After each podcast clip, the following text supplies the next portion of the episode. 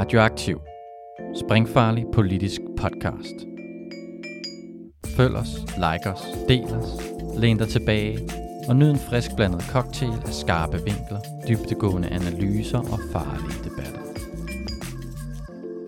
Velkommen til den øh, faglige klub, Radioaktivs podcast om arbejdsmarkedspolitik og faglig kamp. I dag kommer vi til at øh, have et interview med Astrid Elkjær, hvor vi snakker om ligeløn og tjenestemandsreform og sygeplejerskernes øh, pågående konflikt øh, omkring øh, højere løn. Øh, men vi starter selvfølgelig som sædvanligt med øh, lige at tage en øh, tur rundt om bordet øh, og få det nyeste fra arbejdsmarkedet. Og i dag så sidder jeg her sammen med Kasper? Amalie. Og mig selv, Søren Nørgaard. øhm, og vi starter øh, med dig, Kasper. Hvad har du taget med til os i dag? Jamen, øh, der er sket noget lidt spændende. Øh, der er nemlig sket det, at et fagligt øh, spørgsmål er havnet i nationale mainstream medier. Det sker jo ikke særlig ofte. Men øh, det er nemlig .com, der har, der har været, der har været ild i, havde jeg nær sagt, i, i medierne. øh, det, Det er du simpelthen ikke ung nok til at sige. Ja, det, jeg synes, det er rigtigt nok. øhm, det er kommet frem, at, øh, at de har rigtig, rigtig dårlige vilkår for deres øh, lagerarbejdere. Øhm, hvis man læser lidt op på, øh, hvad det er, der er siddet ud for deres arbejdsplads, så er det jo sådan noget med et helt vanvittigt øh, arbejdspres, hvor de har folk, der står og råber løb, løb, løb, og skærme, hvor man enten er rød, gul eller grøn, alt efter om, hvor effektiv man er, og hvis du er i gul eller rød, så er du øh, i fare for at blive fyret. Og generelt er der fortællinger om nogle helt sindssyge, både fysiske øh, arbejdsvilkår, men også psykiske. Altså folk, der har, der har totalt smadret ryg efter at have arbejdet der, og, øh, og selvfølgelig også det psykiske pres. Og så noget, som jeg læste, som jeg, som jeg næsten ikke troede på, indtil at jeg så øh, et screenshot af Facebook-opslaget. Det er et jobopslag, som øh, en af øh, mellemlederne derinde har lavet, øh, som skulle hyre nogle supervisors, øh, som bevidst går efter folk, der har været oversergeanter, fordi de kan, de kan ruske op i folk og råbe rigtig højt. Og det er jo fuldkommen sindssygt, de her arbejdsvilkår. Øh, og det, det har der været rigtig, rigtig, rigtig meget snak om. Det tænker jeg, vi skulle snakke lidt om. Ja, altså jeg kan vil sige, øh, som en, der øh, nu i snart øh, ni år har været i et forhold med en sergeant, så kan jeg bekræfte, at de kan godt råbe. Mm. Øh, men altså, generelt er hele det her, den her nemlige situation, det er fuldstændig øh, absurd. Altså sådan, det viser den der diskussion omkring det prekære arbejdsmarked, øh, udspiller sig på mange forskellige fronter. Det er ikke kun det at have nogle atypiske ansættelsesvilkår, eller usikre ansættelsesvilkår, fordi på sin vis har de jo fine, sådan, de er jo ansat, men de har ikke nødvendigvis retten til at arbejde fuld tid. Det kommer an på, hvor, meget, hvor hurtigt de kan løbe, og hvor meget de er villige. Altså den der med sådan konstant at skulle bedømmes i din arbejdstid, virker fuldstændig tosset øh, for mig at se. Og det der med, at du hele tiden er i en konkurrence med dine kollegaer, altså det ødelægger jo alt, hvad der er, der hedder sammenhold. Øh, og man så også synes, folk i øvrigt skal øh, rækkes på plads med militær disciplin. Det er jo bare ikke noget, der hører til på det danske arbejdsmarked. Det skal ikke, skal ikke eksistere overhovedet. Nej, jeg, jeg, jeg tror også, jeg synes, at altså det her det er et godt eksempel også på, at, øh, at det her med ordentlige arbejdsvilkår, det, det, det kan man ikke rigtig få, så længe at det stadig er arbejdsgiver, der har ledelsesretten. Ikke? Fordi at den der mulighed for at, at presse folk, det er ikke kun på lønnen og, og de nominelle timer og sådan noget. Det er også på, at hvor, hvordan er det, man bedriver ledelse, hvordan er det, man disciplinerer sine medarbejdere.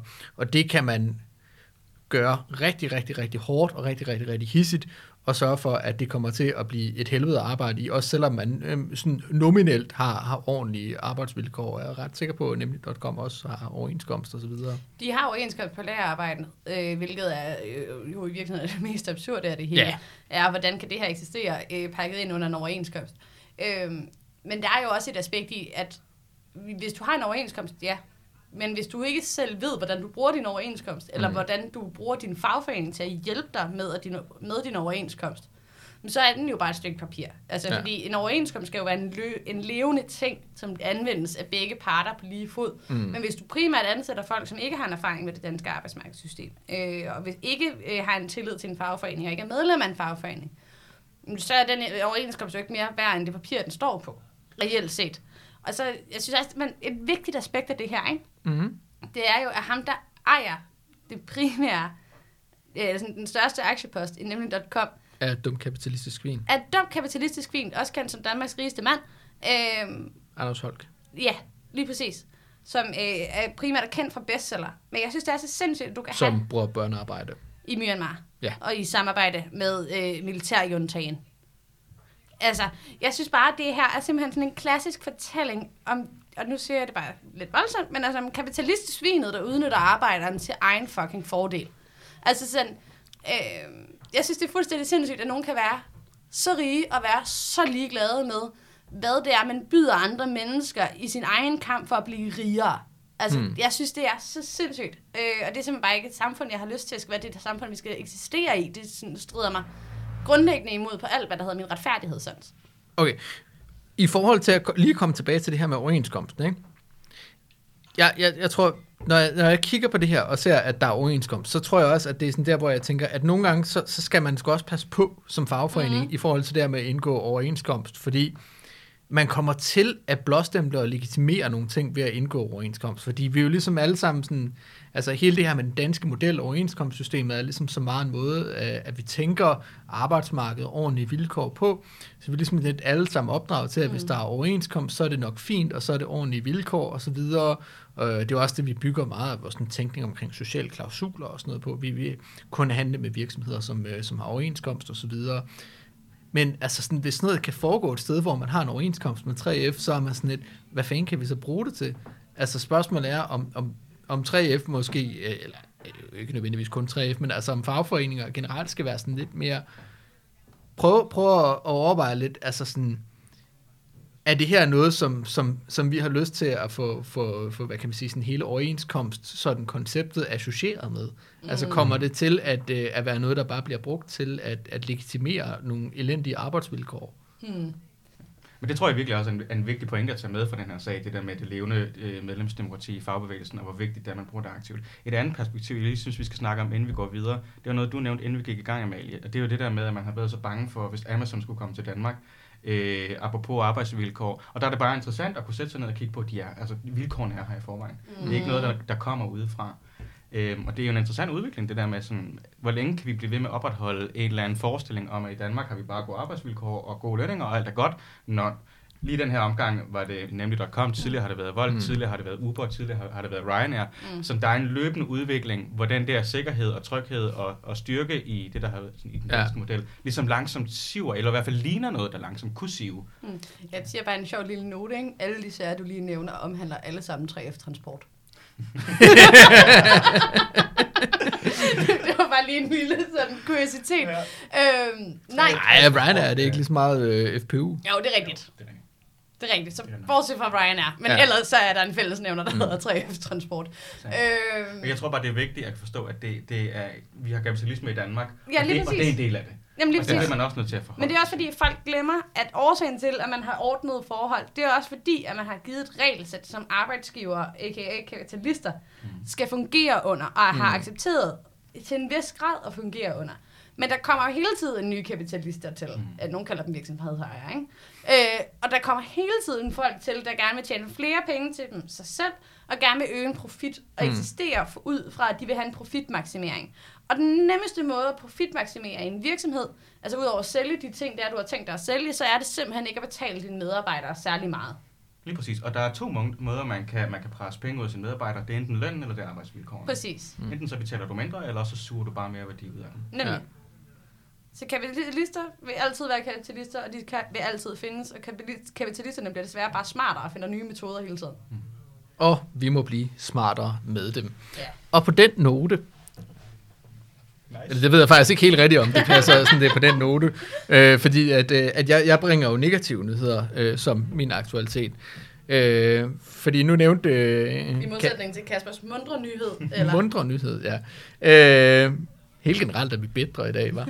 øh, men, øh, men, ej, men det, jeg har taget med, det er øh, nyhederne fra USA, øh, hvor at, øh, der har været det her store øh, Union Drive på, ved øh, Amazons... Øh, ikke fabrik, nej, lager øh, Mhm. i øh, Alabama, øh, hvor at, øh, der har været øh, op mod 5.000 øh, lønmodtagere involveret.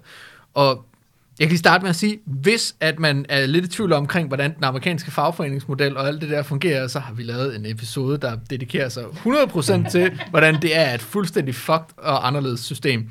Øhm, og den, den, den skal I gå tilbage og høre, hvis I bliver lidt forvirret af det her. Øh, men, men grundlæggende set, så, så stemmer man i USA om, hvorvidt at man øh, vil tiltræde en overenskomst som medarbejder, og så forpligter man så også øh, virksomheden på det. Øh, og, og der har man så sådan noget, noget, noget valgkamp, hvor man har sådan et, øh, et, et, et union election, og øh, det har fagforeningen sådan set tabt øh, i den her sag øh, ved, øh, ved Amazon. Og det har man tabt med sådan, ja, to tredjedel stemt, stemte stemt nej. Og det har jo været, altså det er, jo, det er jo super trist, altså fordi det har været et, et, noget, som har været enormt promoveret som sådan en mulighed for at få, få tvunget sådan nogle øh, giganter som Amazon, som har altså virkelig bare har haft systematisk elendige arbejdsvilkår, og det er jo, det er jo sådan noget i retning af det, som vi også hører med nemlig.com, øh, altså også det her med folk, der har øh, sådan små GPS-armbånd på, der skal overvåge alle deres bevægelser og sådan føde tilbage til algoritmen og fortælle, hvem der er mest effektiv og alt sådan noget. Øhm, det er rigtig meget det her med de e- enormt elendige arbejdsvilkår. Altså igen, det, det er faktisk ikke så meget kun de direkte sådan timelønninger og sådan noget. Det er rigtig meget arbejdsvilkårene, det bliver bundet mm. op på. Øhm, og det har jo været noget, der har været enormt prominent, og der har øh, fået øh, national sådan, opmærksomhed øh, som, øh, som faglig historie i, i USA, hvor at øh, øh, selv øh, Joe Biden har også været ude og, og kommentere på det. Øh, sådan, øh, og, og der har jo været mange andre sådan længere ud til venstre øh, i USA, som har blandet sig langt mere eksplicit og har været ude og, øh, og øh, organisere og, øh, og, og kampagne. Øh, men det er med så ind med, at man har tabt.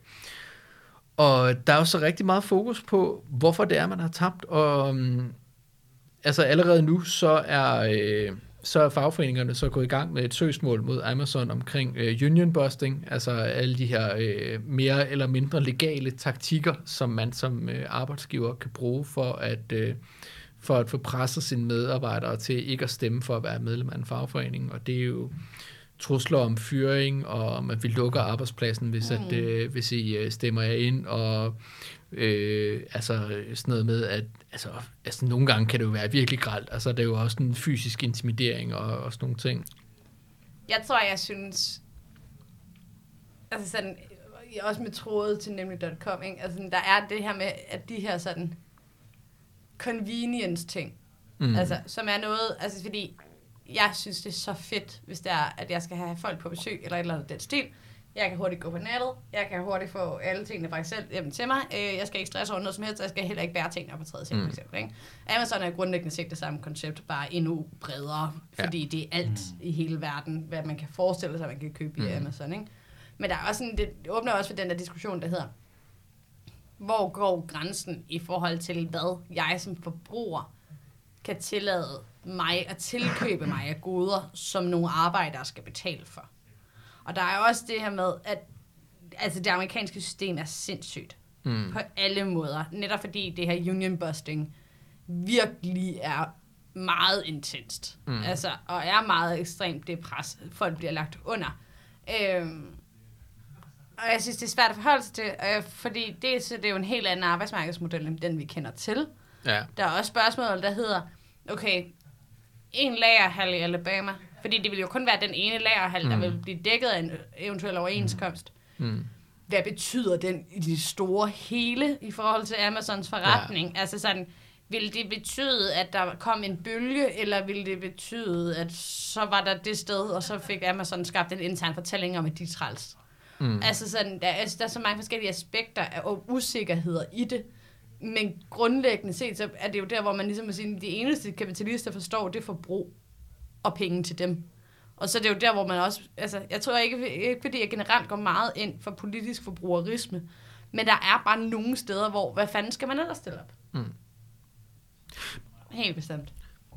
Men øh, altså, hvis, hvis, hvis man skal sige noget positivt, så kan det være, at det får, øh, får skabt noget momentum øh, i, øh, i, bag øh, demokraternes øh, nye lovforslag omkring øh, altså sådan gennemregulering af, af muligheden for at organisere den der mm. øh, PRO-Act, som vi også snakkede om. Ja. Øh, det havde USA-episoden tilbage i efteråret. Øhm, der, der, der kan man jo håbe på, at, at det måske bliver anledning til, at, øh, at der sker noget der.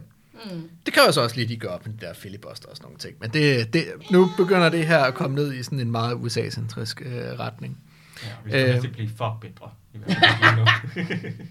Nej, men nu har vi Det været... her er jo en bit, venner, Ja, det, det her er- det er en bitter podcast. Det er en bitter Det her det er en bitter podcast, men nu har vi siddet og været bedre, øh, og, og så for at, øh, for at kompensere for det, så øh, hører jeg rygter om, at, at, at du rent faktisk, Amalie, har lagt mærke til noget positivt. Det er faktisk rigtigt. Jeg har fundet noget positivt. What? Øh, nej, det er, at man simpelthen har vedtaget, at man i staten har man øh, revideret øh, sit øh, IT-system, der håndterer ansøgninger. Og det er jo allerede en sexet overskrift i sig selv. Det er mest sexet. Øh, men det er faktisk en meget vigtig ændring, man har lavet. Det er, at man ikke længere øh, behøver at oplyse ens alder eller ens køn, når man ansøger et job. Så øh, det er jo vedtaget øh, med det formål at mindske diskrimination, fordi det er relativt åbenlyst, at øh, hvis du er øh, kvinde, og lad os sige som mig selv, 27 år gammel, så er der mange mennesker, der har en forventning om, at man skal til at have børn lige om lidt, og så vil man måske hellere have en, der øh, enten er færdig med at få dem, eller der er lang tid til, de skal have dem. Øhm, det kan også være, at man øh, hedder noget så eksotisk som Ali, og dermed måske også Men skal kan man ikke oplyse det? Øh, jo, men den kan godt fjernes og kommer ikke til på samme måde at stå frem. Okay. Øhm, Københavns Kommune er også i gang med et forslag lige i øjeblikket. Det skal behandles i morgen på et øh, borgerorganisationsmøde, hvor de også vil gøre det samme i Københavns Kommune med at fjerne ja. alder og køn fra jobansøgninger. Og det er simpelthen et forsøg på at mindske diskrimination. Og det synes jeg er fedt. Mest dels fordi, at det rent faktisk øh, viser, at der er nogle statslige arbejdsgivere, som anerkender, at køn og alder øh, kan have en betydning for, mm. om du overhovedet bliver anset for at kvali- være kvalificeret fra start af. Hvis jeg nu skal øh, prøve at holde det her i det bedre hjørne, og tage nej-hatten på, ikke?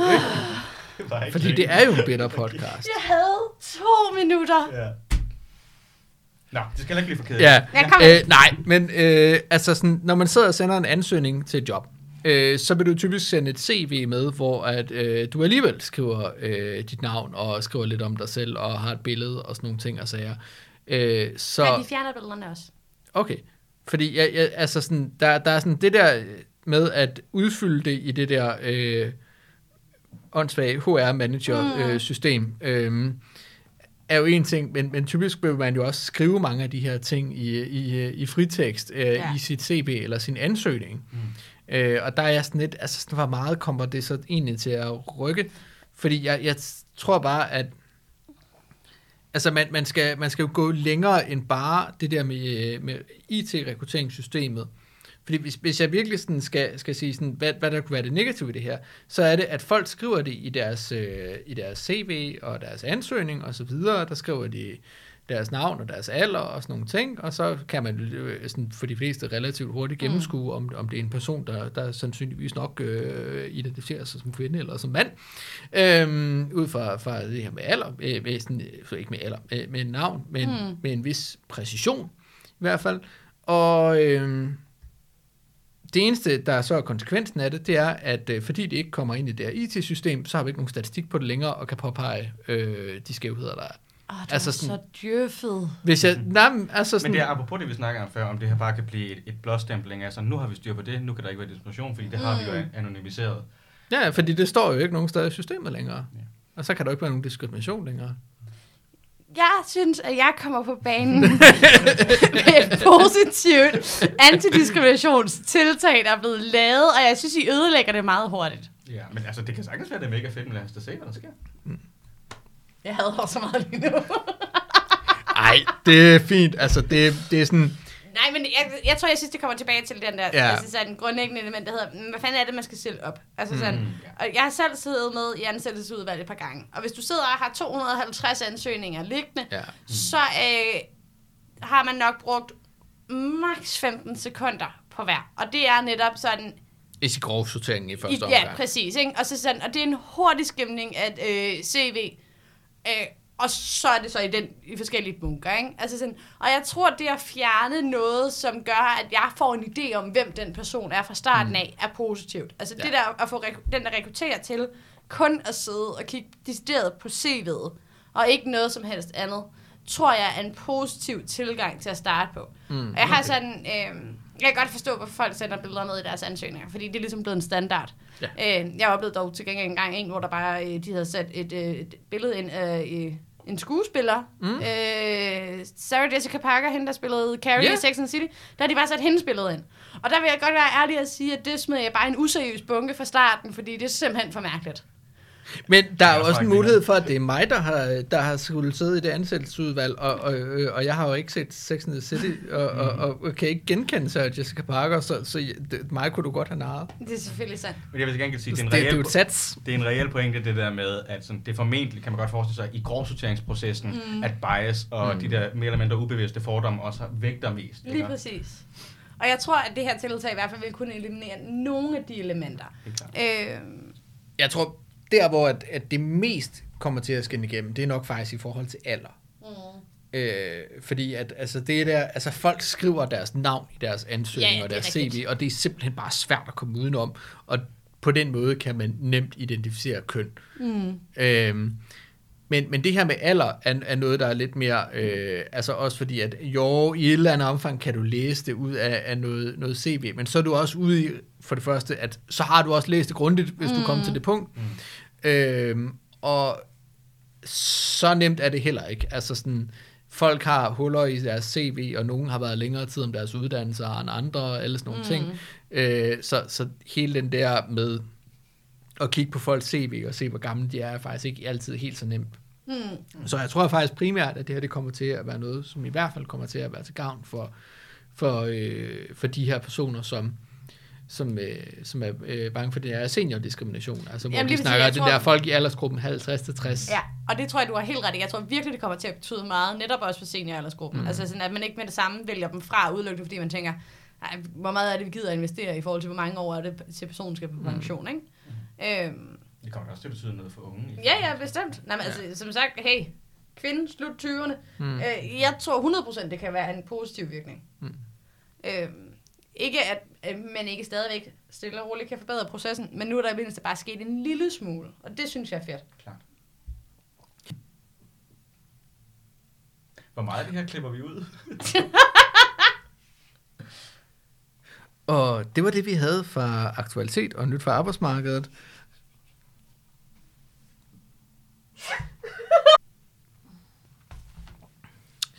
Ja, og så øh, skal vi i gang med øh, dagens emne. Øh, vi skal snakke om tjenestemandsreform og ligeløn, og øh, hvordan det alt sammen relaterer til de overenskomstforhandlinger, vi har i år, og måske også bare sådan noget bredere perspektiv på, på hele ligelønskampen i Danmark. Og der har vi fået den fremste ekspert inden for området øh, i øh, studiet, øh, nemlig Astrid Elkjær.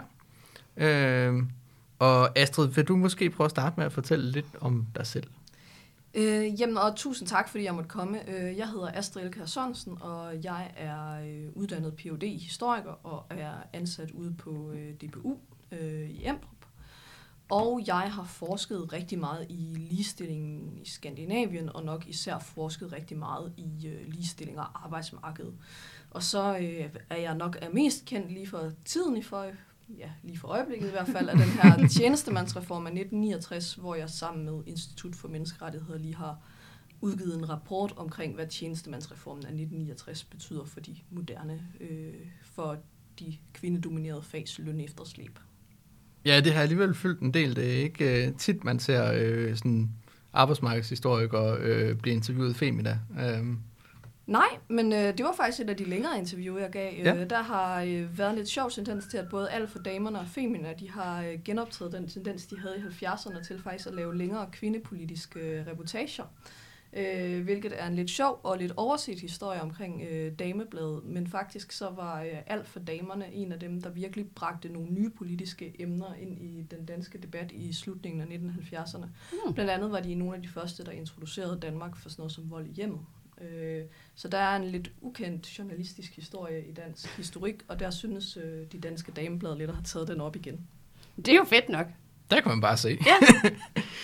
Men øh, hvis, vi, hvis vi prøver at starte fra, fra en ende af, måske. Øh, det, det, som der ligesom har været centralt for, for det, du har øh, brugt så meget tid i medierne omkring, det har været øh, den her famøse tjenestemandsreform fra 1969. Øh, kan du sådan kort skitsere, hvad det, hvad det helt præcist er, og, øh, hvorfor det, det er sket, og måske også sådan lige, øh, for, for dem, der ikke skulle være sådan, øh, faldet over der i, i et af mange andre interviews, hvorfor det er, at, øh, at det er relevant øh, lige i dag. Jeg skal prøve at give en ultrakort øh, introduktion til den her reform, og jeg vil gerne lige sige, at tjenestemandsreformen er rigtig mange, mange ting, hvis man øh, får fat i det fulde lovkompleks og fylder det over 1000 sider. Men det tjenestemandsreformen grundlæggende var, var et forsøg på at modernisere det offentlige løn- og ansættelses- og pensionssystem øh, i 1969. Øh, og det man gerne ville, det var, at man gerne ville lave et mere fleksibelt ansættelsessystem, øh, end det man havde, som var meget stift. Og man skal forstå om den offentlige sektor i 1960'erne, at dengang var løn og ansættelsesforhold ikke noget, man primært forhandlede om, men derimod noget, som man vedtog med lov. Så var du statslig ansat tjenestemand, så blev din ansættelsesforhold og din løn vedtaget af Folketinget. Var du kommunalt ansat tjenestemand, så var det byrådet.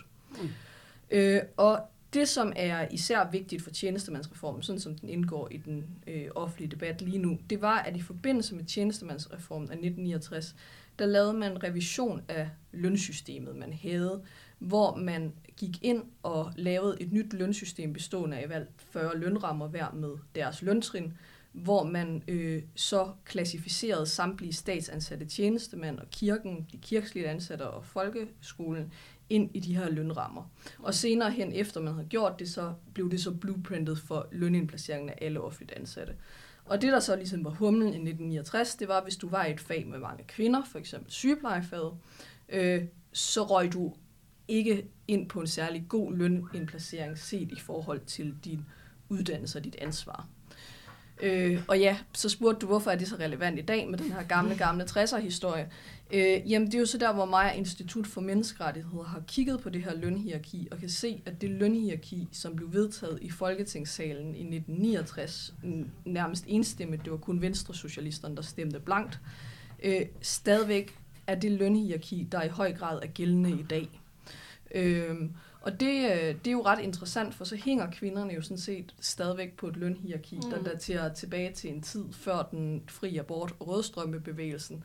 Øh, og det er jo til kvinders ulempe stadigvæk, men det er faktisk endnu mere til deres ulempe, end det var dengang. Fordi kigger man på, hvad en pædagog havde af uddannelse og skulle lave i 1969, så er uddannelseslængden og ansvaret steget betragteligt men de har forblevet på den plads i hierarkiet, de fik i 1969, så der er faktisk et større gab mellem en pædagogs uddannelseslængde her i 2021, end der, er, øh, end der var i 1969. Og det er jo sådan set ret interessant, at pædagogerne er dårligere stillet. Mm.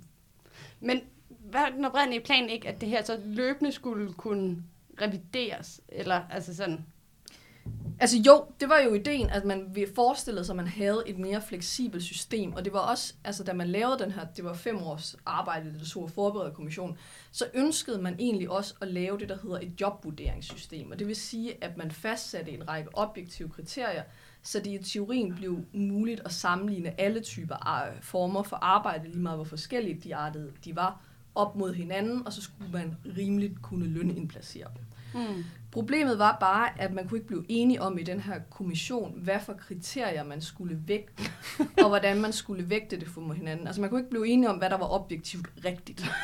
Øh, altså for eksempel, hvordan skal uddannelse vægtes i forhold til ansvar, øh, mm. i forhold til slid i jobbet, osv. osv. Øh, så man kunne ikke blive enige om system. Udover det, så havde man meget svært ved at få tilstrækkelige øh, beskrivelser af, hvad de forskellige stillinger gik ud på. Altså du skulle have ret mange detaljer om hver stilling for at kunne indplacere den korrekt. Og det havde man simpelthen ikke nok data til i 1969. Vi skal huske, vi er i en ikke-digital tidsalder. Mm. Øh, så man videreførte faktisk i høj grad det hierarki, man allerede havde, fordi man lidt sagde, at det her, det bliver vi aldrig færdige med. Mm. Og så havde man en idé om, at så ville man arbejde videre med klassificeringer løbende. Man nedsatte også et stillingsvurderingsråd, der løbende skulle arbejde ved det. Og det kom aldrig til at fungere. Øh, og det kan man jo dels sige, det er fordi, der er jo mange interesser i, hvad for kriterier, der skal vægtes højst, og herudover så kom vi også i en situation, hvor oliekrisen rammer i 1973, så der var heller ikke ret mange penge i den offentlige sektor i 1970'erne og 80'erne til at løfte nogle offentlige ansattes løn, om man ville det eller ej. Øh, og herudover så ser man også, at den offentlige sektor bevæger sig væk fra at være det her, hvor det er politikerne, der fastsætter løn- og arbejdsforhold. Det er et politisk spørgsmål til, at det bliver øh, et forhandlingssystem, som mimer det forhandlingssystem, man havde på det private arbejdsmarked, hvor at man har arbejdsmarkedsparter til forhandling. Og så tænker jeg også, at det, det grundlæggende også bare er, rigtig meget op ad bakke, det her med at prøve at fastslå på en eller anden, en eller anden rationel, objektiv måde, hvor meget at, at, at ens arbejde er værd. Altså prøve at sammenligne det med, med, med hinanden. Det er jo et, lidt et, et projekt, der aldrig sådan helt bliver, bliver sådan fuldendt. Altså det er jo et rigtig interessant spørgsmål, hvordan sammenligner du to meget forskellige stykker arbejdsværdi? Altså hvordan afgør du, om det er ingeniøren eller sygeplejerskens arbejde, der er mest værd? Øh, jeg kan sige, det er et spørgsmål, man øh, startede med at bringe op i øh, ILO, mm. øh, som til lytterne er The International Labour Organization. Øh, og man også har diskuteret meget, rigtig meget på EU-plan, fordi man jo gerne vil have en eller anden form for juridisk definition, du kan bruge til at sammenligne forskellige typer arbejde på. Øh, problemet er bare, at det er aldrig lykkes på hverken politisk plan, øh, altså partipolitisk plan, og ej heller øh, blandt arbejdsmarkedets parter, måske især ikke indbyrdes i fagbevægelsen, at blive enige om system. Mm. Men det var en tanke, der var rigtig, rigtig stærk i 60'erne og 70'erne, som man arbejdede rigtig, rigtig meget på i 60'erne og 70'erne. Men det her med, at man ikke kunne blive enige, senere, at, ligger det ansvar på staten, at staten ikke har været villig til at udvide sine lønrammer til pas, eller ligger der et ansvar hos de faglige organisationer i forhold til, at de ikke er kommet med nok pres på at sige, hej, I havde, vi har den her lov, og det var det her, der var en præmis, I ikke har levet op til? Jamen, altså man kan sige, at dengang, da man blev indplaceret i 1969, så var, bare for at give nogle eksempler, var øh, altså børnehavepædagogerne og sygeplejerskerne rigtig utilfredse, og de rendede også meget henvendelser til kommissionen. Men ingen af dem var forhandlingsberettiget, så ingen mm. af dem havde ret til at sidde i kommissionen. Så det eneste, de sådan set kunne gøre, det var at rette henvendelser og håbe, at de blev lyttet til, hvilket de ikke blev. Mm. Øh, og dengang, så tænker man jo i dag, tænker man jo på sådan noget som pædagogernes fagforening, mm. Bubel og Dansk Sygeplejeråd som ret magtfulde politiske organisationer. Men det var de bestemt ikke dengang. Altså for mm. eksempel så havde Dansk Sygeplejeråd og dem, de havde ingen strækkeret, de havde ingen øh, frikøbte ansatte, de, altså, de havde ikke engang en aktionskasse. Så på den måde, så var det organisationer, der nok kunne protestere og prøve at blive hørt, men hvis man ikke ville høre på dem, så havde de ikke rigtig noget magt altså at presse på med for at blive hørt. Så de var ret nemme at trumle over i 1969. Det man så kan se, det var, at sygeplejerskerne de gik første gang i strække mod deres indplacering i 1969 i øh, over julen 73-74. Mm øh, i deres øh, en seks ugers strække, kendt som, som vinterkrigen, øh, for at det skulle være dramatisk. øh, og, og det var sådan ligesom første gang sygeplejerskerne prøvede at løfte lønkampen, og så kan man jo ellers se, at i det offentlige er der få faggrupper, der har strækket så mange gange som sygeplejerskerne. Mm. Og trods at sygeplejerskerne både har varslet konflikt og rent faktisk gået i konflikt rigtig, rigtig mange gange, så er det faktisk ikke rigtig lykkedes dem at bryde ud af den indplacering, de fik i 69. Hmm. Øh, og det siger noget om, hvor stift det offentlige overenskomstsystem er. Og der tror jeg, at det er vigtigt at forstå med overenskomster, at når man forhandler i altså overenskomster i det offentlige, så forhandler alle om den samme pulje. Mm. Mm. Altså der er ligesom en fast samlet pulje, og så går man alle sammen hen og skal ligesom, hvis det er en kage, så skal alle have et stykke fra den samme kage. Mm. Øh, og derfor vogter faggrupperne rigtig meget på, at der ikke er én gruppe, der snupper et større stykke kage, for så er der mindre kage til de andre. Mm. Øhm, og der kan man sige, var det nu kun sygeplejerskerne, der havde et løn efterslæb, så ville systemet nok godt kunne klare at lave en enkelt skævvridning, fordi så var det kun én berørt faggruppe. Men der skal man forstå om det danske arbejdsmarked, at det i 69 og i dag var utrolig kønsopdelt. Så vi har de her meget, meget store grupper af kvindedominerede fag. Og skulle de alle sammen skævvrides til fordel for det, så vil det betyde en stor real, mm, altså sandsynligvis en decideret lønnedgang, mm. og løfte dem for resten af den offentlige sektor. Og det får man altså ikke en politibetjent eller en folkeskole med på, at de skal vise så meget solidaritet. Mm. Fordi så glade er folkeskolelærer mm. heller ikke for deres løn. Men det er vel, hvis man skal tage sådan en retfærdighedssans, for folk, så kan jeg også godt forstå, men sådan, som politibetjent, jamen, det er jo ikke mig, der har lavet det her system. Hvorfor er det så, at jeg så skulle så for konsekvenserne i sidste ende, ved at skulle lave det solidariske løft? Altså, jeg vil jo umiddelbart sige, at det må være et ar- arbejdsgiveransvar. Arbejdsgiveren i det her tilfælde er jo så staten, Hmm. som må være villig til at poste i det, ikke? Jo, men det siger staten jo så, at, at det vil man ikke. Og det er jo også noget med, kan man sige, at den danske velfærdsstat er jo set i et internationalt perspektiv ret dyr. Mm. Øh, og skulle Danmark gå ind og hæve de her kvindefagsløn, så ville den blive endnu dyrere. Mm. Og det ville jo ikke bare være en engangsudgift, det ville være en betragtelig lønstigning år efter. Altså man skulle finde Mm. mm. penge til år efter år. Så det er jo sådan set, altså har jo været en rigtig god forretning for den danske velfærdsstat at kunne underbetale kvinderne i 52 år. Ligesom det også har for arbejdsgiverne på det private arbejdsmarked. Mm. Ja, altså sådan, som forberedelse også lige ind og finde øh, sådan, øh, sådan en sammenligning på sådan øh, standardfortjeneste øh, for, øh, for sådan kvinder og mænd i, i det offentlige i Danmarks statistik, hvordan det ser ud nu. Og som jeg sådan umiddelbart sådan back of the envelope øh, sådan udregning, så vil det koste 18 milliarder om året, hvis øh, kvinderne gennemsnitligt skulle tjene det samme som mændene. Øh, og det er jo ret mange penge i, mm. i sådan en, en offentlig kontekst. Altså når vi sidder og, og ser, at der er blevet lavet en eller anden stor reform, eller der er blevet lavet en finanslovsaftale eller sådan noget, så er det måske sådan noget 2, 3, 4, 5 milliarder, der bliver rykket rundt. Altså sådan 18 milliarder vil være et, et stort beløb. Øhm, og det er jo det, det, det er svært at se, hvor man, hvor man lige sådan finder det henne, fordi altså jeg tænker, det, det er jo ikke så meget, at folk er imod, at kvindernes løn bliver højere, så meget som, at der sidder rigtig, rigtig mange mennesker øh, og interesser, øh, som, som også tænker, er det så os, der skal betale for det? Mm. Ja, som gerne vil bruge de 18 millioner andre steder. Ja. Eller ikke 18 millioner, 18 milliarder. Mm. Nu skal, Ja. Hvis bare det var 18 millioner. det øhm, havde været så nemt, ja. øh, så havde vi nok kunne finde dem. Øh, men det, der jo også gør problemet altså lidt, lidt presserende, ud over et retfærdighedsspørgsmål, det er jo også, hvad vi lige nu ser fra de kvindedominerede Mm. fag, hvor vi lige nu kan se, at i de kvindedominerede fag kan man, vi godt, nok godt væve folk til at tage uddannelsen til sygeplejerske og pædagog og jordmor, men vi kan, og social- og sundhedsassistent osv. osv. Mm. Men vi kan ikke få folk til at blive i faget. Øh, altså hvis man ser på, hvor stort frafald vi har både undervejs i uddannelserne, men især hvor stort frafald vi har inden for altså de allerførste år, folk er på arbejdsmarkedet med de her uddannelser, så er det jo massivt. Øh, altså en, en jordmor i København, der starter der, holder i gennemsnit fire år.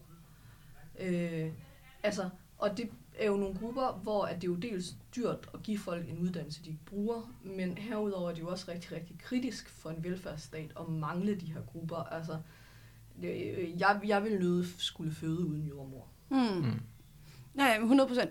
Men kan man ikke, hvis man sådan skulle lege lidt djævelens advokat her, kan man ikke sige, at det statslige lønniveau er jo generelt lavere end det private lønniveau. Altså så på den måde, så det er staten jo sjældent lige så attraktiv som lønmæssigt, som et privat arbejdsmarked vil være. Jamen altså generelt, så har man jo i Danmark, og det er jo det, der er lidt interessant med den offentlige sektor, fordi går vi tilbage til 80'erne, så var lønniveauet også dårligere i den private sektor. Til gengæld var pensionsordningen bedre, og dine goder var bedre. Mm. Øh, så går vi op i 90'erne, og der bliver, får vi så arbejdsmarkedspensioner udbredt til hele det overenskomstdækkede arbejdsmarked, og så har den, over, altså den offentlige sektor ikke længere det kørende for sig. Så hvorfor skal man så blive den offentlige sektor? Jamen det skal man, fordi der dels er nogle bedre sociale goder, og dels fordi der er en større sikkerhed.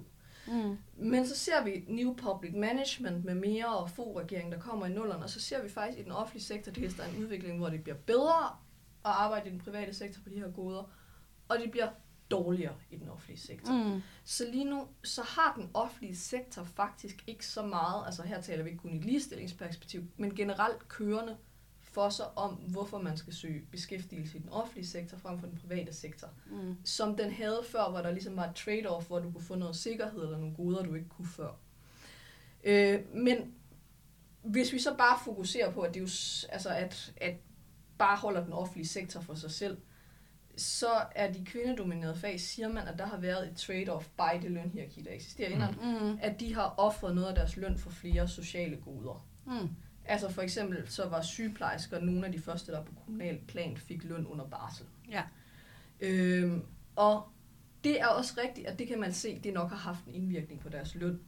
Det, der jo så er interessant, det er, alle har løn under barsel i dag, hvis man er Mm. overenskomstdækket. Altså, eller ikke alle, nu skal man passe på, hvad man siger, men stort set alle overenskomster indeholder løn under barsel. Men det har ikke kostet os andre den samme løntilbageholdenhed, mm. som Mm. det i sin tid kostede sygeplejerskerne for løn under barsel og pension under barsel. Det, kan, kan du lige prøve at folde det ud? Fordi som jeg tænker det, altså, så vil man jo altid sidde som lønmodtager i en, øh, altså i en forhandling, og, øh, og, og der vil det være et, et, øh, et trade-off, for hvis du får en ting, så er der noget andet, du må give køb på. Der må være, det ene krav må blive prioriteret over det andet. Øh, ja, men der var trade-offet dyrere for sygeplejerskerne, end det har været for for eksempel øh, det akademiske personale. Okay. Og grunden til, at man kan sige, at trade-offet har været dyrere, det er fordi, at det har været billigere for arbejdsgiverne at give det til kønsblandet og mandsdominerede fag, end det har været at give det til sygeplejerskerne. Det Mm. giver rigtig meget mening, ja. Fordi at øh, man har en forventning om, at fag med mange kvinder, der vil den her rettighed blive benyttet i stor stil, Hmm. mens hvis du giver det til ingeniører, så kan det godt være, at rettigheden ser rigtig fin ud på papiret, men du har faktisk ikke en idé om, at kulturen er sådan, at dem, du giver rettigheden, rent faktisk vil benytte den. Mm. Mm. Hvilket man også må sige statistisk har været tilfældet. Så på den måde, så kan man sige, at kvinderne lønmæssigt har betalt for, at de er dem, der altså, primært er stadigvæk er omsorgsgiverne i hjemmet, har de betalt en lønmæssig pris for Mm. øh, generelt på arbejdsmarkedet. Det man jo så kan spørge om, er det rimeligt, at kvinderne betaler den lønmæssige pris, fordi nogen skal jo passe baby derhjemme. Mm. Altså, så man kan sige, at ingeniørens arbejdsplads sparer penge, hver gang han ikke tager barsel, men hans sygeplejerske kone gør det. Øh, men herudover, selv hvis vi siger, at det her regnestykke er rimeligt, så forbliver løngabet for tjenestemandsreformen der også. Øh, det var noget, vi fik øh, kritik for mig, de to økonomer, der havde lavet den her rapport for Institut for Menneskerettigheder. Så prøvede vi faktisk at bruge en beregningsmodel, der ligesom trak arbejdsgivers udgifter fra. Mm. Øh, øh, ikke fordi vi synes, det var rimeligt, men fordi vi ville se, hvad ville det egentlig give. Og det ændrer, altså gør løngabet fra tjenestemandsreformen lidt mindre, men grundlæggende er historien den samme. Mm. Jeg tænker, hvis vi skal prøve at, at snakke videre om det i, i sådan, måske også lidt mere sådan politisk kontekst, øh, så er sådan meget interessant øh, interesseret i, sådan, hvordan er det blevet brugt også nu op mod øh, overenskomstforhandlingerne. Fordi jeg synes, det virker som om, at der er kommet en helt anden momentum bag den her, øh, den her ligelønsdiskussion, der har været i lang tid, fordi at man har kunnet pege på den her tjenestemandsreform og sige, der er den her reform, der var nogle politikere, de satte sig ned, de tog en beslutning om, at det skulle være sådan. Og lige pludselig er det blevet noget nemmere at sige, at det her det er problematisk. Det er jo ikke fordi, at man kan sige, at, at øh, lønforskellen egentlig er blevet større, øh, Nej. men det er blevet... Øh, det, er, det er på en eller anden måde mere legitimt at, at kritisere det, fordi at det er blevet vedtaget af Folketinget, end at det er et resultat af, øh, hvis det er et resultat af overenskomstforhandlingerne, eller en eller anden løndannelse på, på markedet. Jeg tror, altså, og, og det er jo også det interessante, altså det skal jo også siges, at min forskning omkring tjenestemandsreformen, ikke min Ph.D. i historie, men det projekt, jeg lavede efter min Ph.D. om tjenestemandsreformen, er jo også finansieret af det, der hedder Ligelønsalliancen, Mm.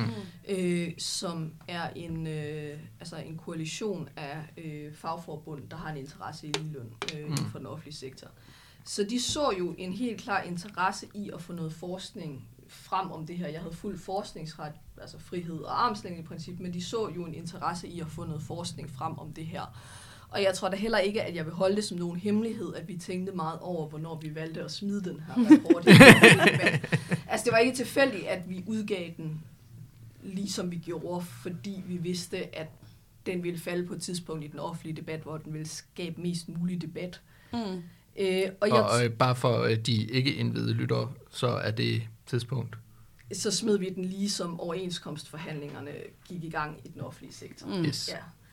Ja. Øh, altså, og, altså så, så der er jo den baggrund for det. Så tror jeg også, at, at den kom jo på bagkant, og det var jo så ikke noget, vi havde forudset på Institut for Menneskerettighed, men den kom jo også lige på baggrund af en anden stor diskussion om strukturel sexisme, nemlig MeToo-debatten. Mm. hvor at der ligesom, du ved, var gødet jorden for at diskutere, altså er der nogle strukturelle ting i vores samfund, der står i vejen for ligestilling, så på den måde, altså så kom vi også sådan lidt med slipstrømmen på det.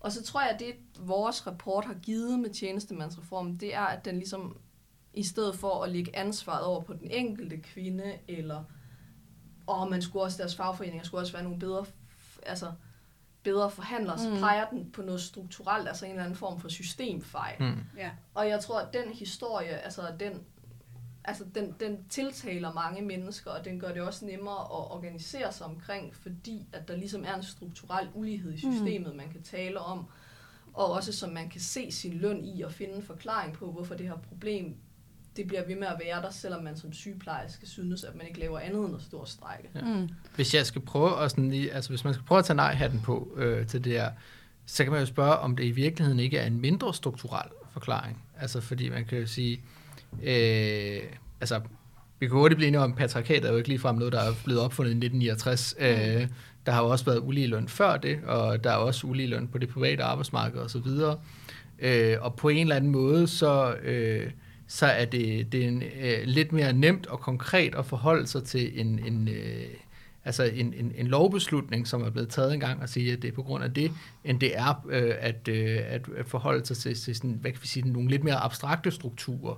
Øh, og jeg tror måske også i forhold til overenskomstsystemet, så kan man også diskutere, om man ikke også øh, sådan frikender det for det ansvar, det er. Fordi det er jo også sådan nogle, som, som min egen fagforening i Djøf, der har siddet og øh, kæmpet øh, med, med næb og klør for, at øh, der ikke skulle være ligelønspuljer og, og så videre.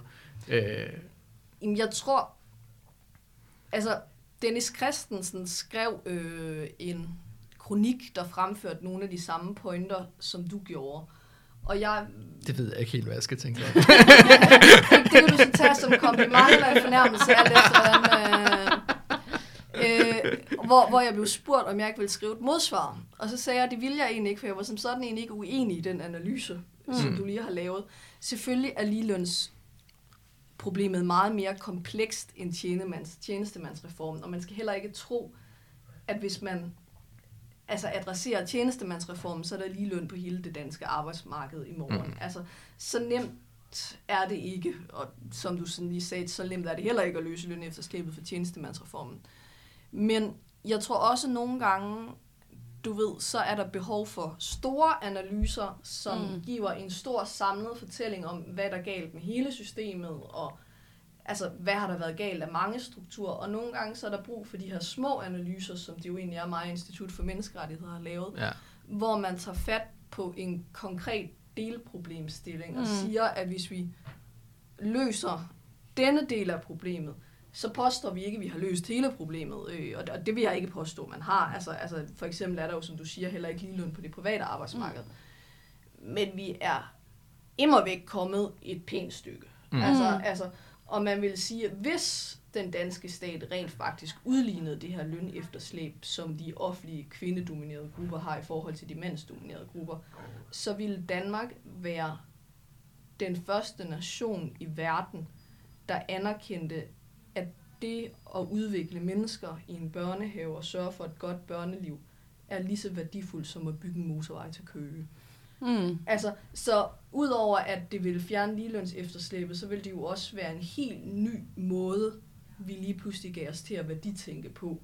Altså, så på den måde, så synes jeg også, den fagner ind i en større Mm. mm. problemstilling, men Mm. jeg er helt enig med dig, og sådan set også Dennis Christensen, når I siger, at selvfølgelig er problemet større og mere komplekst end det. Selvfølgelig er det det, men man kan ikke spise en elefant i en bid. Nej. Men jeg tror altså, altså, sådan, altså som kvinde, og som at være feminist, og som en, der tænker over de her ting, så er det jo noget, man har været vred over i mange år, og været frustreret over i mange år. Hvorfor i alverden er det, at jeg skal kunne få en dårligere løn udelukkende på grund af den fysiske krop, jeg er født med. Øh, og her giver det, føl- det er i hvert fald rart få en eller anden form for forklaring. Et eller andet sted fra. Altså som netop kan deltage i den store debat. Øh, fordi ellers er det meget diffust, om fordi du er kvinde, og fordi at dit køn altid har været undertrykt. Bum. Okay, endelig kan man så pinpoint, ja, der var præcis den dato, hvor man vedtog det her, der gjorde det her. Mm. Øh, jeg tror også, det er derfor, det borgerforslag, øh, der var, har fået, fik så stor tilknytning, fordi man, man, der er noget, vi kan pege på, og der er noget, vi måske faktisk kan ændre ved. Øh, men kan man ændre ved det? Altså, fordi jeg tænker, hvis man lavede, hvis, nu man sagde, at staten lavede en større lønpulje, for eksempel, så skulle den vel målrettes til kvindefagene, for eksempel. Fordi ellers er det vel bare, jo, men så er der en større lavkage, men er fagforbundet så villige til at spise de mindre stykker? Jamen, altså, det man skulle gøre, altså, og her bliver det komplekst, så håber jeg, at lytterne bærer over med os, det er, at lønpuljen, kagen, som er til salg, er Mhm. også, altså, i udbud er også til dels bestemt af det, der hedder reguleringsordningen. Mm. Øh, som ligesom siger, at den samlede lønudvikling på det offentlige arbejdsmarked må ikke være større end den samlede lønudvikling på det private arbejdsmarked. Mm. Så den forhindrer så at sige, at kagen kan vokse over en vis størrelse. Øh, ligeledes så forhindrer reguleringsordningen også, at kagen kan skrumpe Mm. Til mere end en, en vis størrelse, fordi den sikrer også til nærmestvis parallel lønudvikling, altså den anden vej. Mm. Men hvis man skulle udligne det her, så var du nødt til at lave en ordning, der så bort fra reguleringsordningen, fordi du er nødt til at kaste flere lønmidler ind i systemet. Mm.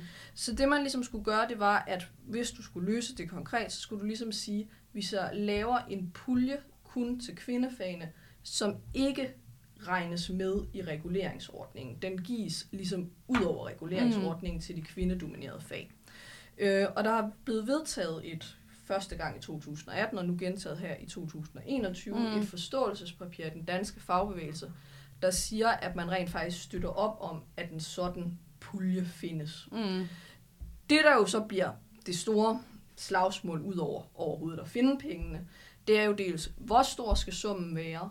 Øh, skal det være en stor sum, der gives, altså bum, eller skal det være noget, vi udjævner for eksempel over 10-15 år? Mm. øh, og hvordan skal fordelingsnøglen for midlerne være.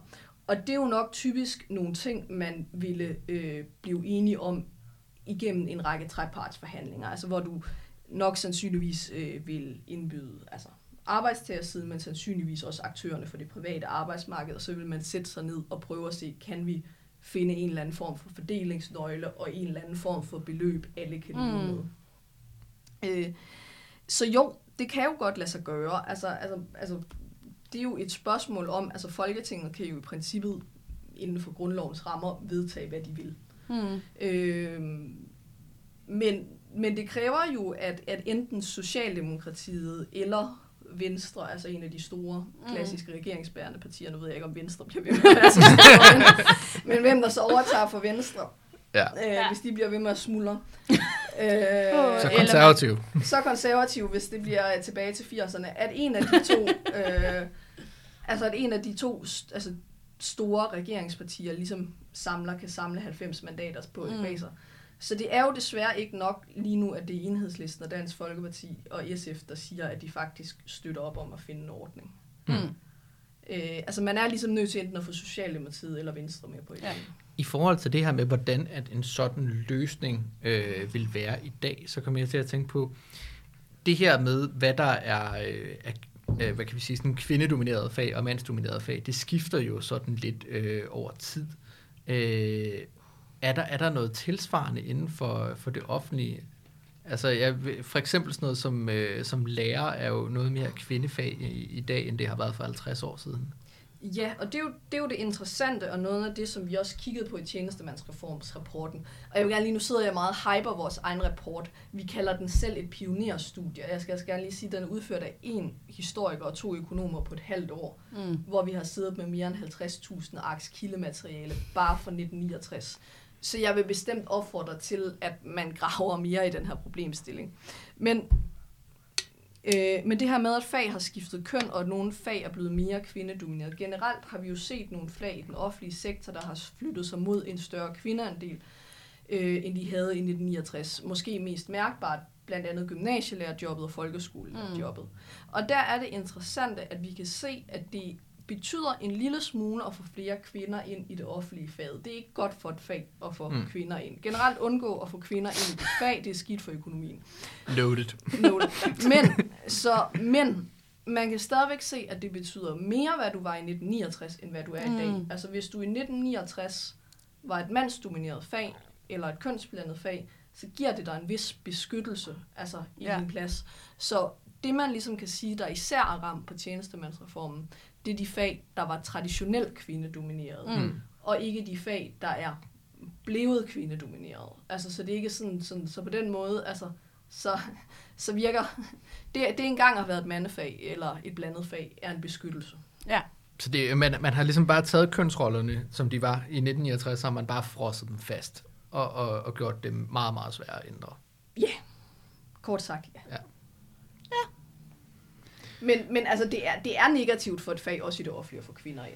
Ja, men, men man Men- kan sige, men øh, den, øh, den løn- lønelasticitet, der ligger i det, den er simpelthen ikke den samme, som den er på det private arbejdsmarked, Nej. hvor at processen det går meget hurtigere, hvor at sådan noget som IT og programmør og sådan noget er, er, er rykket mere i, efter Ja. at man har fået flere mænd ind. flere mænd ind. Men det er også, altså nogle gange kan det være svært at se, fordi at der er så relativt få fag, der skifter køn. Mm. Altså, mm. øh, altså, altså der er eksempler på det bestemt, altså med fag, der ændrer deres kønsandel, men generelt så sker det meget langsomt, at fag skifter køn. Øh, og nogle gange så kan det jo svært at sige, altså var IT-faget mere elastisk, fordi det var det på det private arbejdsmarked, eller var det fordi, at det var elastisk i forhold til den digitalisering og generelt mm. de vilde økonomiske svingninger, der var samtidig med, at det fag skiftede køn. Mm. Altså, så der kan det være sådan svært helt, helt at sætte sådan en, en, en helt fast kausal forklaring på, Ja. hvad der påvirkede IT-fagets løn så meget. Og jeg er ikke sikker på, at køn er den eneste forklaring lige med IT-faget. Absolut Ja. ikke, men, men jeg tænker, at det er jo bare sådan for, man Ja, også lige har et sammenligningsgrundlag på, på noget inden for det offentlige, hvor, øh, inden for det private, hvor der, der er sket en lidt større øh, udvikling og lidt mere skift. Men nu siger du det her med, at det er altid negativt på et fag at få kvinder ind. Hvordan? Ja, økonomisk. Ja, ja. Nej, nej, nej, ja, selvfølgelig, selvfølgelig. Men, men hvordan, altså sådan, øh, ved du hvorfor det er, at det...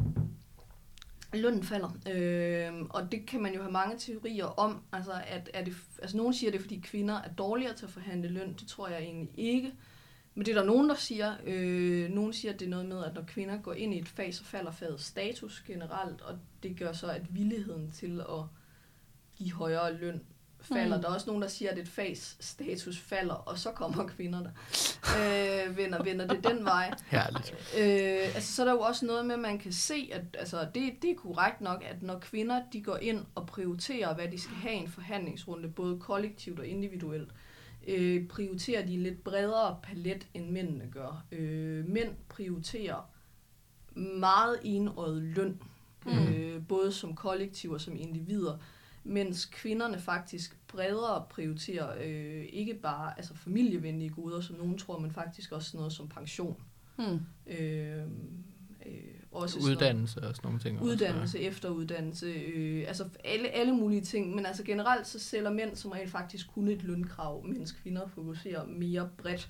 Og på den måde så kan man jo måske også spørge med de forhold, arbejdsforhold, der har været i lægefaget, om om lægerne måske egentlig har et okay trade-off med at måske have en lidt langsommere lønudvikling, men få nogle lidt mindre vilde arbejdsforhold, end lægefaget har haft, fordi at det har jo ikke ligefrem været sundt for helbredet at være læge, ironisk nok. Nej, der er jo der er også nogle, nogle, nogle, øh, nogle usunde maskulinitetsidealer, som, som øh, også kommer til sådan lidt at, at, at være lidt kontraproduktive. Og man kan se, at generelt, at både mænd og kvinder trives bedre på kønsblandede arbejdspladser. Mm. Altså, at, at, at trivselsmæssigt er det er en fordel altså at gå efter en blandet medarbejderstab i forhold til vores, mm. vores trivsel.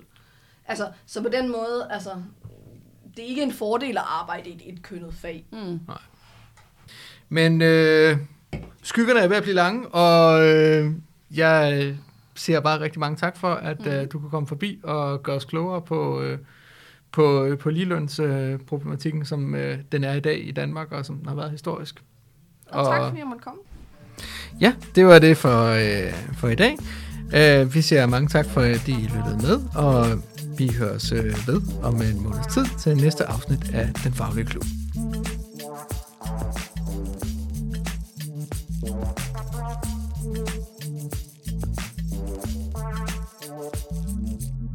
Oh ja. Inden du smutter, husk nu lige at følge Radioaktiv. Vi er på Facebook, Twitter, på SoundCloud eller i din podcast-app. En række af vores podcasts udkommer også som video på YouTube. Du må også gerne dele os med dine venner. Hvis du er ellevild, så kan du gå ind på solidaritet.dk og blive medlem af vores medie.